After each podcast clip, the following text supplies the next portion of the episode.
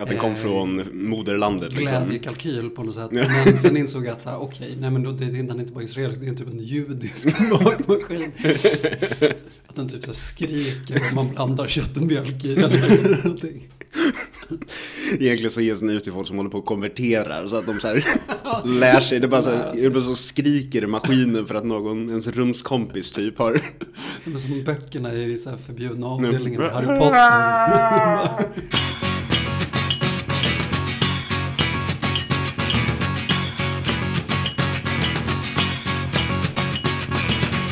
Nu är vi tillbaka igen på killgruppen. Heja oss. Ja, och med mig då som jag har Rasmus och jag Johan. God dag. Och eh, Christian är nu tillbaka i Stockholm. Det är fantastiskt. Han har varit hemma i vadå, två timmar? Ja, jag, jag tänkte, jag funderade på det i vår gruppchatt, så här, ska, ska jag bjuda över honom nu? Som bara så här, nej, han behöver akklimatiseras till sin etta igen. Det var, det var bra. Jag tänkte att du skulle skriva det om det behövde skrivas. Liksom. Ehm, Men eh, det hade kanske blivit lite för mycket att hålla på och deala med.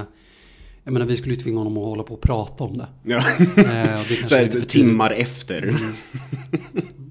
Inte den sortens press man vill sätta på någon. Då blir det liksom så här en upptrappning. Då blir det Precis. heroin. tidigt. Bara, Men berätta hur det känns nu då. Nu, här och nu. Bara så nej, nu blir det, det, är crack. nu kör vi på cracken. Men eh, vi ska ju spela in ett avsnitt till den här veckan. Mm, på För- lördag va? Ja, till nästa vecka. Och då kommer han vara med. Och eh, vi får se helt enkelt vad han har för stories då. Ja, herregud. Det ska bli spännande. Ja, Vi har ju fått våra små tidbits titt som tätt under de här fem veckorna på WhatsApp. Men eh, jag, jag vill väldigt gärna höra det långt liksom. Ja, jag vill lång ha- form. Ja, men precis. Och det, liksom, det blir alltid så också när någon berättar om någonting som de är i eh, nu, nu, nu. Ja, Eh, så blir det så himla mycket en, alltså det blir ju bara en, eh, en berättelse av någon slags händelseförlopp. ja, Eh, jag har ju inte hört något, alltså jag har hört väldigt, väldigt lite om vad han har känt. Det Ja. enda man har hört är ju, då kände jag saker. ja. Typ. Och vi har fortfarande inte sagt vad det är, men det får jag han ta på lördag. Det, det, det skulle kännas eh, otroget att berätta det. Ja, han har inte gått med i en sekt. Tror jag. Ja, alltså jag vet inte riktigt var det är han har varit någonstans. Jag tyckte det lät lite sektigt. Ja.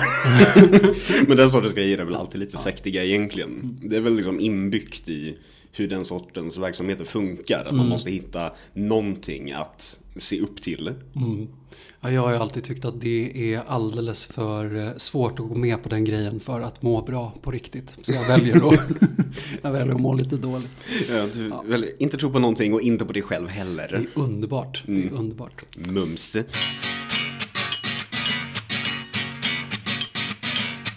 Tal om det så kan jag ju diskutera vad jag, vad jag har haft för, för vecka. Jag, eh, för, för att vara ateist så har jag känt mig väldigt mycket som Job.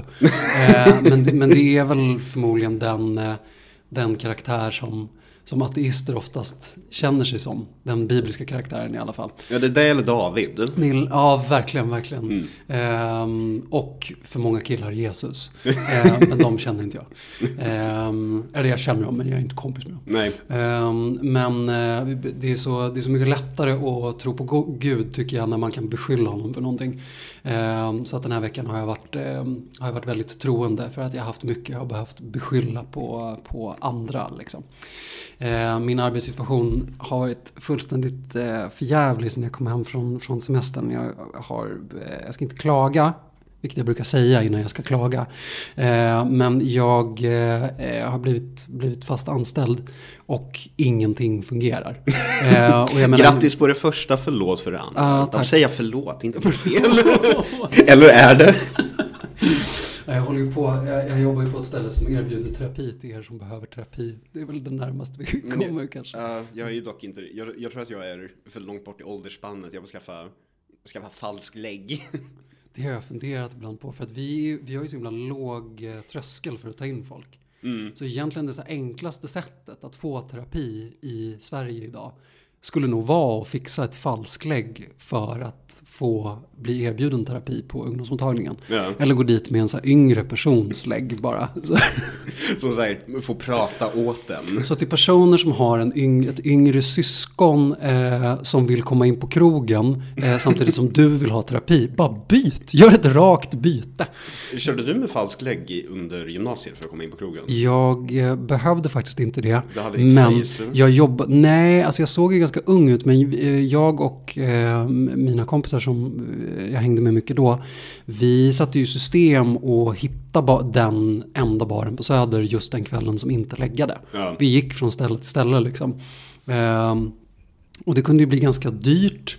Eh, men vad heter det, vi hängde ganska mycket på en bar som heter Torget på i Gamla stan, gay, eh, gayställe. krogen.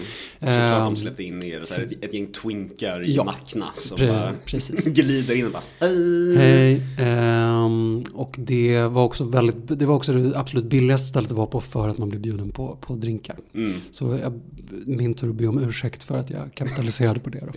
Eh, Men, eh, ja, nej, men det har varit för jävligt. Sen har vi också en, en, eh, en, helt ny situation hemma. En, en, en vad ska man säga? En, eh, en, ny diagnos eh, i, i hemmamiljö. Som vi håller- ja, men Grattis! tack. Som vi, jag, jag känner som Fredrik Reinfeldt när han beskriver sin bok i sitt sommarprat. Att det, det är inte som ett nytt barn, men kanske ett husdjur i, i en eh, familj av, eh, eh, av pälsallergiker. Familjen har fått tillökning. Och sen så tror jag att han spelar eh, It's a eh, Circle of Life från Lejonkungen. Såklart han gjorde, fy Ja. fan. Det och the bus. Ja, nej, han, eh, han är en väldigt obehaglig människa. Ja. Ehm, nej men så vi håller på och, och deala med det. Eh, och jag... eh, ja, har väl liksom hamnat i en situation där jag blivit liksom tvungen att reflektera ganska mycket av det du och jag pratade om förra veckan. Det var ju du som tog upp det här med konflikträdsla. Ja. Eh, och jag eh, konstaterade mig själv som, som icke konflikträdd och så diskuterade vi lite om det. Mm. Men jag har insett nu, eh, och det har jag också gjort på, på jobbet, att alltså, jag är ju inte, jag är inte inte konflikträdd. Utan jag är ju livrädd för att inte gå in i konflikter. Utveckla. Alltså jag är precis motsatsen till konflikträdd. Alltså jag kan inte låta någonting vara. eh, I ett så här läge när jag, så här, när jag vet att om jag, om jag bara släpper på det här nu. Mm. Om, jag, om jag är med en person som är för full till exempel. Och jag vet att den här personen kommer sluta vara för full. Eh, för att fylla brukar släppa. Man brukar bli nykter. Brukar. Om man inte dricker liksom. Mm. Eh, så är det som att jag kan inte låta den personen nyktra till. Utan jag måste ta tag i det här problemet som har uppstått med den här personens fylla här och nu. Liksom. Det här är ju bara en metafor. Det är, liksom inte, det, det är inte alkoholism som är den diagnosen som vi håller på att deala med hemma överhuvudtaget. Dock den här, metafor- den här situationen lär dock ha hänt någon gång, tänker jag. Eh, tusentals Ja. gånger. Alltså en miljon gånger. Både med mig själv och med andra. Ja. Ehm, eh, nej men och det gör att jag liksom, alltså även i ett, ett, ett läge när inte en annan person eller en arbetskamrat eller något sånt där ber mig att deras problem ska gå ut över mig så kastar jag mig in i det. Alltså det är som att jag aktivt väljer att bli medberoende. För att jag, jag vet inte vad det handlar om. Att det, eh, jag började fundera på om det handlar om eh, min så här, familjesituation där jag är, ja, men dels är jag maskrosbarn eh, och dels så har ju mina föräldrar alla fått, de har ju fått barn ganska, eh, ganska sent. Jag var ensambarn tills jag var tio. Ja. Och sen helt plötsligt så hade jag tre systrar. Eh, och att det, eh, ja, det finns ju hur mycket terapi som helst som jag borde gå i gällande det här. Men det har jag inte gjort. Eh, men att jag är så jävla rädd för att lämnas utanför. Att om jag ser ett sätt att jag kan liksom eh, få vara med. Så bara tar jag det liksom. Och sen är jag extremt lösningsorienterad eh, och sen så blir jag skitbesviken på andra när mina lösningar inte går hem. Och sen så blir jag bara en superdestruktiv kraft i det här.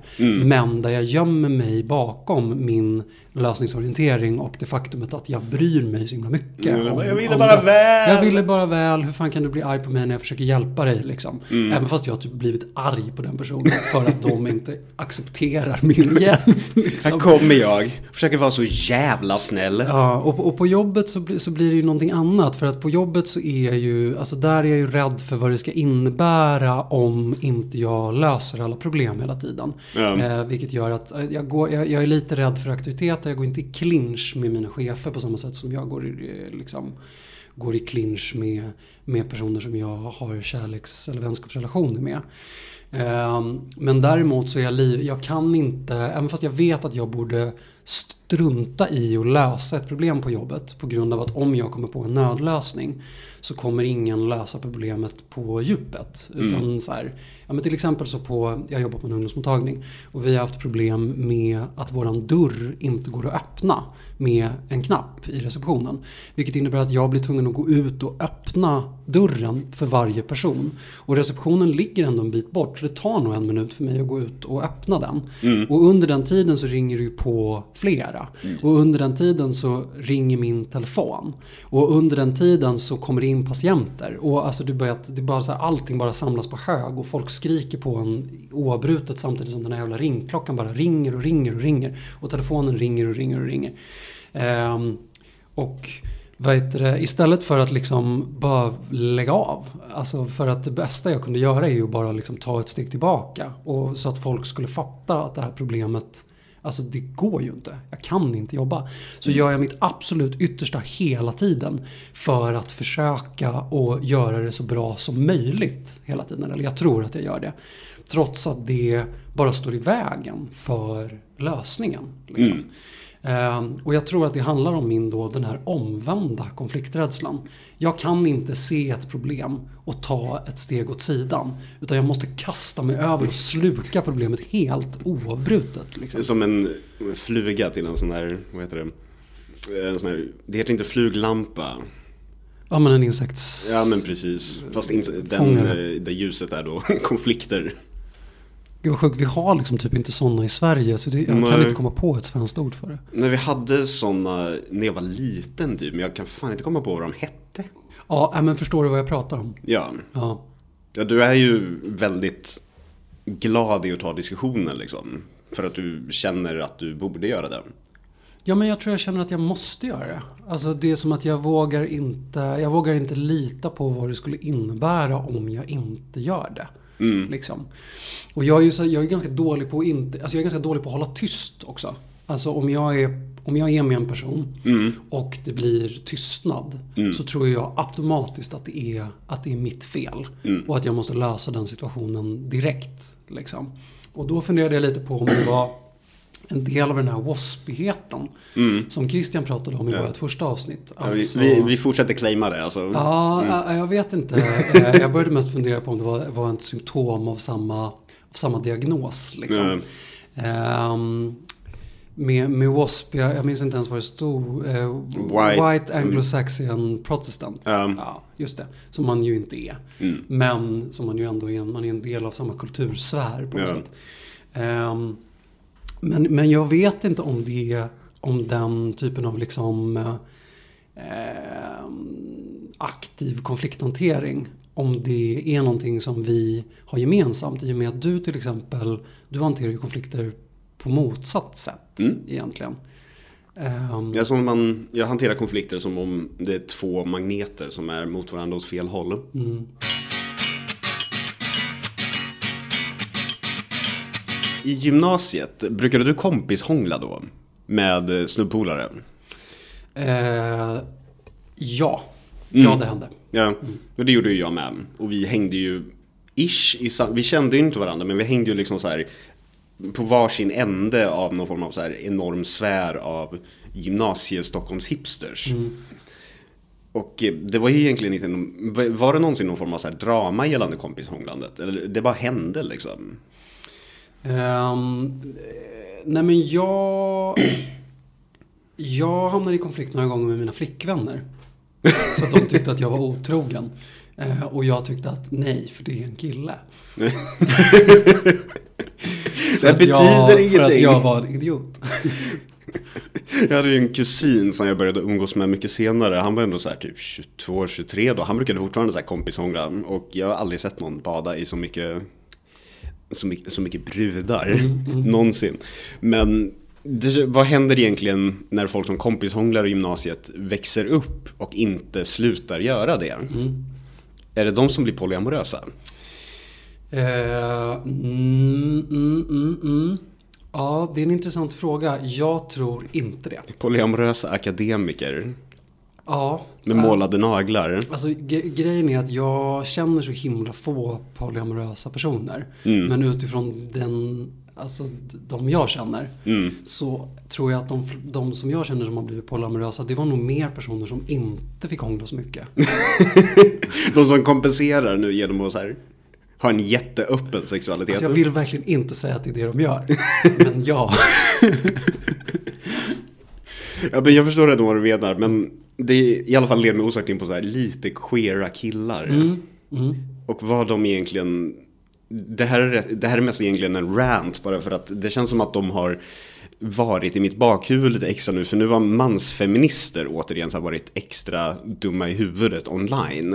Och jag det är ändå överlappande grupper. Verkligen. För alla de här jävla mansfeministerna, där de gör det så här, målar naglarna och typ Jag har använt puder en gång och någon sa att jag var bög. Ja, det. Och det är det värsta som har hänt dem. Men det de, det de gör är egentligen bara de lajvar bögar. Det är liksom hela grejen. Och de får så satans mycket cred. Trots att vissa av dem är rena sociopater. Men du har verkligen rätt i att det inte twinar. För att jag tänker att det här kompishånglandet. Det handlar ju om att, alltså man flörtar ju med hela, med hela queer-perspektivet. Men det handlar ju om att brygga sig in i, i heterosfären. Ja, Alltså det handlar ju om att de, alltså, eller nu generaliserar jag ju grovt men det får man göra. Eh, Men, men för dem jag tänker att du menar och för mig då så handlar det ju om att få ligga med tjejer. Ja. Inte om att, att flirta med, med bögar. Liksom. Eh, om jag inte ville ha typ drinkar. Liksom. Nej, men, men det handlade hela tiden om att, alltså, det, den transaktionen som liksom skulle, skulle utföras Ja. handlade ju om, om, om heterosexualitet. Ja. Ehm, och eh, medans det här handlar väl mer om att flytta in sig hos, hos eh, Aktivistkvinnor. Ja, men är det hos kvinnorna fortfarande? Jag Eller tror hos, det. Eller är det hos en queer-sfär? Jag, vet, jag tror att de så här försöker ta sig in där men den är fortfarande rätt. Den går inte liksom att penetrera. Mm. Förutom i vissa fall som, vad hette han? Genusfotografen. Mm.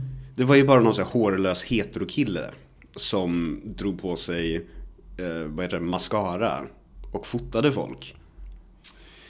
Ja, För han lyckades ju ta sig in i någon form av så queer-krets och var ändå rätt stor under den perioden. men jag minns inte genusfotografen. Var, var det inte han som delade en massa konstiga reklamgrejer? Jag, Mm. eh, eller minns jag helt jag, min- jag minns nog inte vem det var. Jag känner ju igen namnet Ja. jättemycket. Men, Nej men det var nog så här 2012, 2013 var han kanske som störst och gjorde så här inom väldiga citationstecken så här normbrytande foton oh.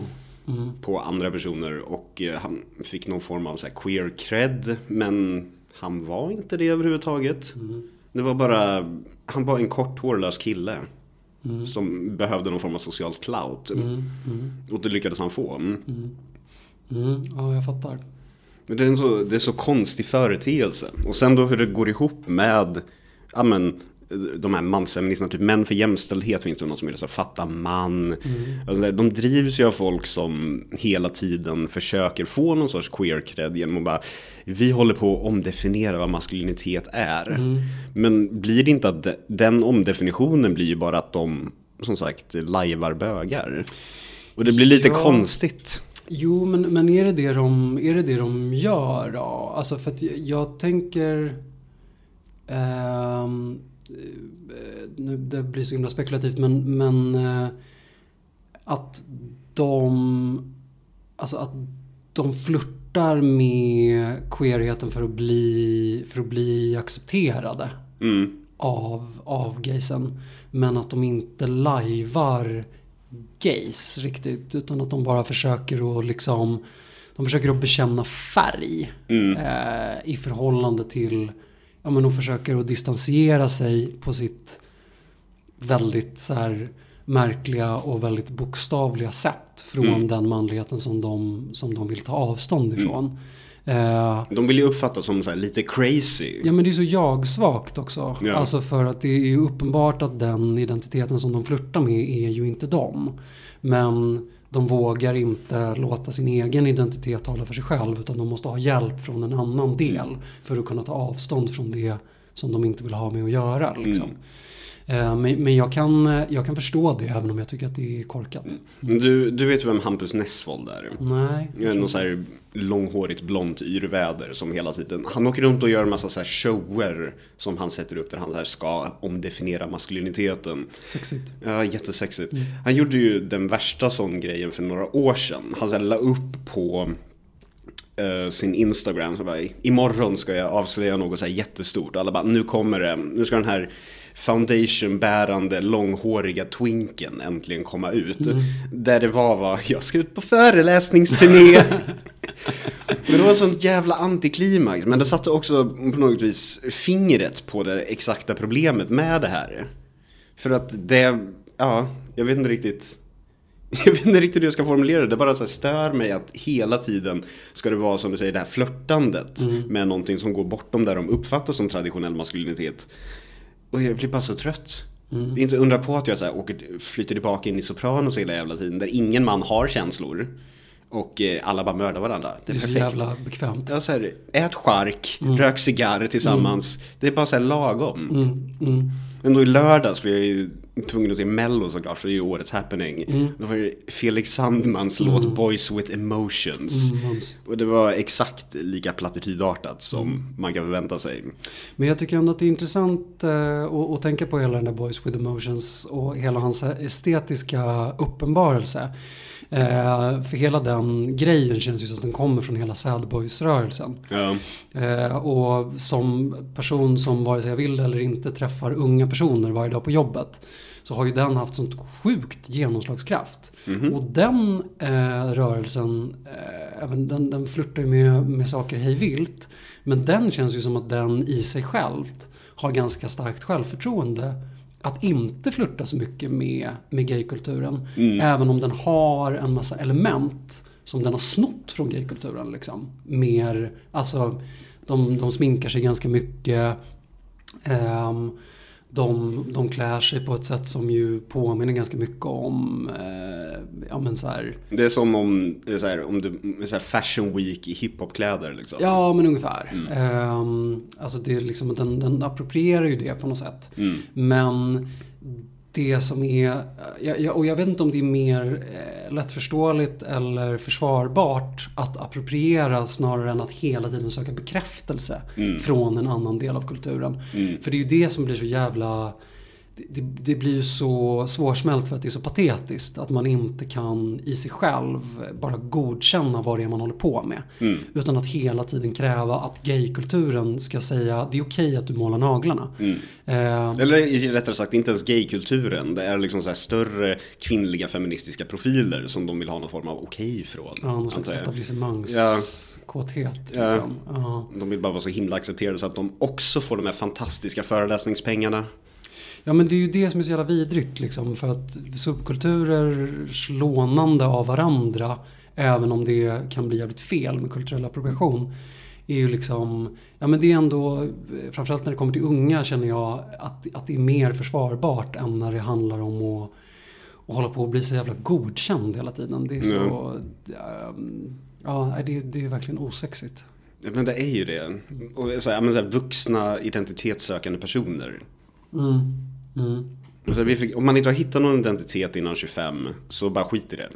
Men där är också svårt för att så här, där, där är det verkligen den här gränsdragningen som görs mellan så här okej och, eh, och sexigt liksom. För att jag tycker ju kulturell appropriation, det är inte okej. Nej. Men det är ganska sexigt eh, Medan det här andra, det är väl okej. Alltså det är väl okej och he, alltså egentligen. Mm. Och fråga någon, är det lugnt om jag gör det här? Är det okej om jag målar naglarna? Johan, är det okej om jag hånglar med den här killen för att få ligga? Jag säger, jag säger rungande nej till alla sådana förfrågningar. Ja, men precis. Så det blir inget. Nej. Sorry. jag ska säga till henne att du har nästan tänkt Ja. på våldtäkt en gång. Ja, ah, okej, okej, okej, okej. Och då blir det ingenting. Ja, jag förstår. Förstår. Då blir han cancelled, vem det än är. Mm.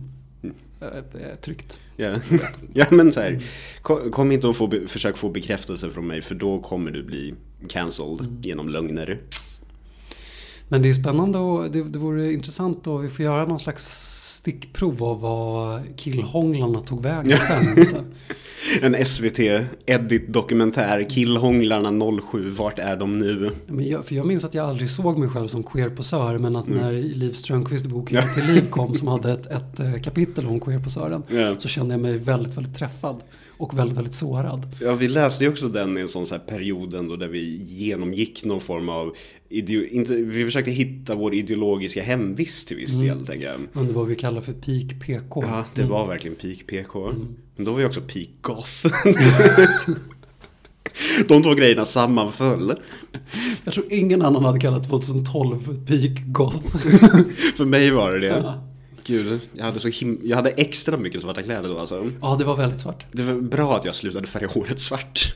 Ja, fast du var väldigt stilig. Ja, det finns ju den där bilden där jag har en ros i fickan. Jag hade hånglat med dig Johan om jag hade fått ligga. Med någon tjej. Ja, men såklart, självklart. In, inte med mig, jag är så ful. Jag är så himla, himla ful. Jo, ni hade legat med dig om jag var bög också. Tack så Men jag är bara mycket. queerposör. Ja.